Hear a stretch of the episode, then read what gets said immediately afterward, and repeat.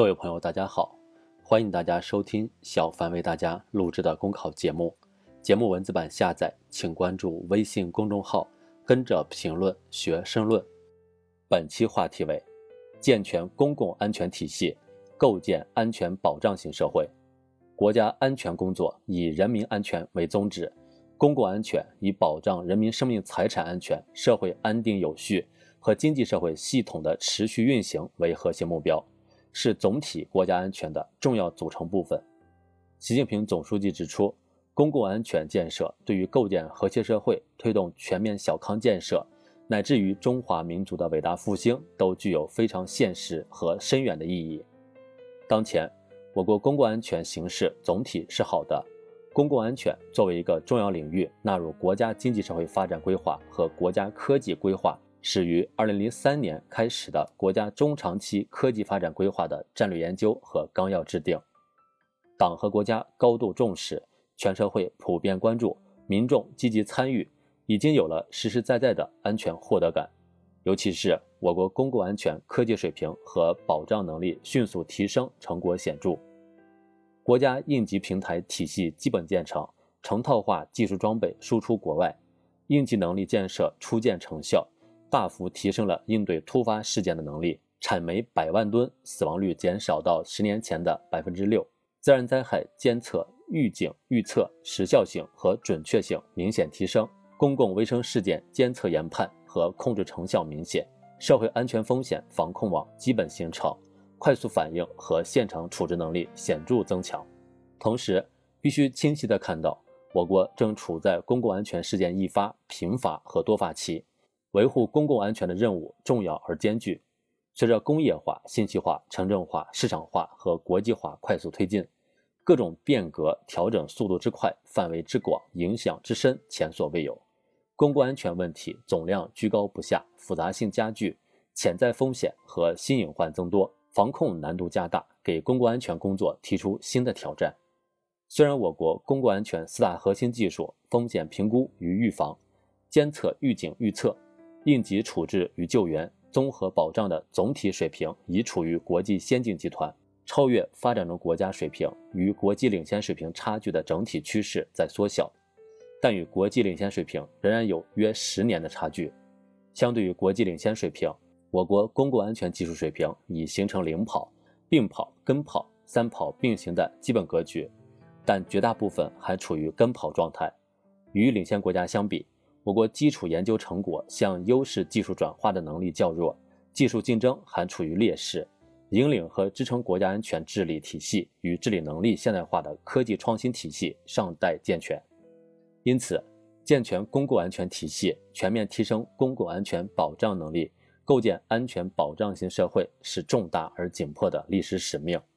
健全公共安全体系必须依靠创新，贯彻实施创新驱动发展的国家战略。大力推进公共安全保障的思路理念、体制机制、方法措施和技术装备创新，充分发挥科技创新在全面创新中的支撑和引领作用，实现国家公共安全治理体系和治理能力现代化。“十三五”期间，公共安全的科技创新将力图在以下三个方面取得突破：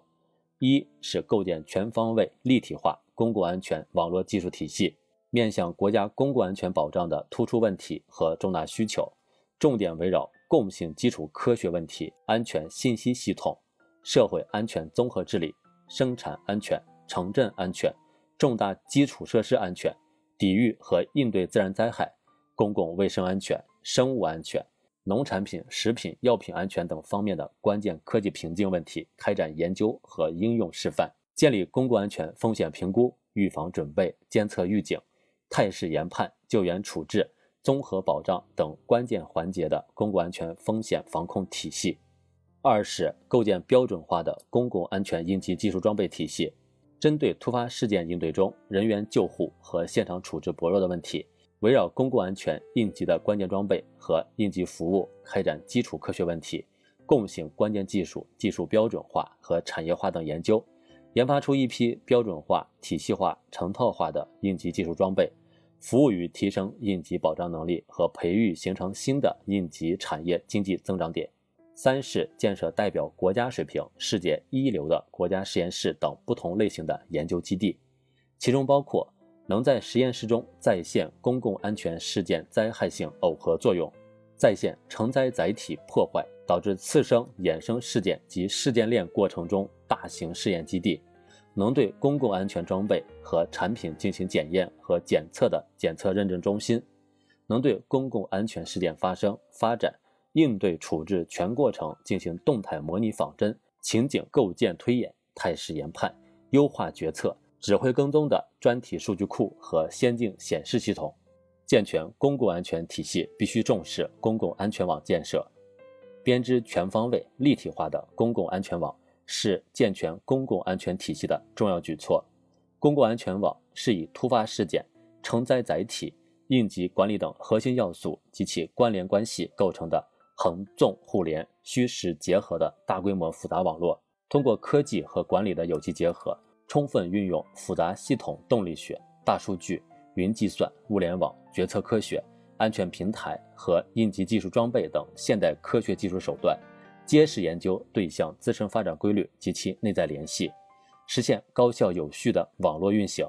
提高公共安全体系精细化水平，从预判预警到应急处置。在物理空间、信息空间和心理空间构建公共安全人防、物防和技防网络，实现人员素质、设施保障和技术应用的整体协调，解决公共安全领域的突出风险和突发事件的辨识、准备、监测、评估、判定、决策、预警、处置、救援和恢复重建等重大问题，驱动国家公共安全保障能力的持续提升。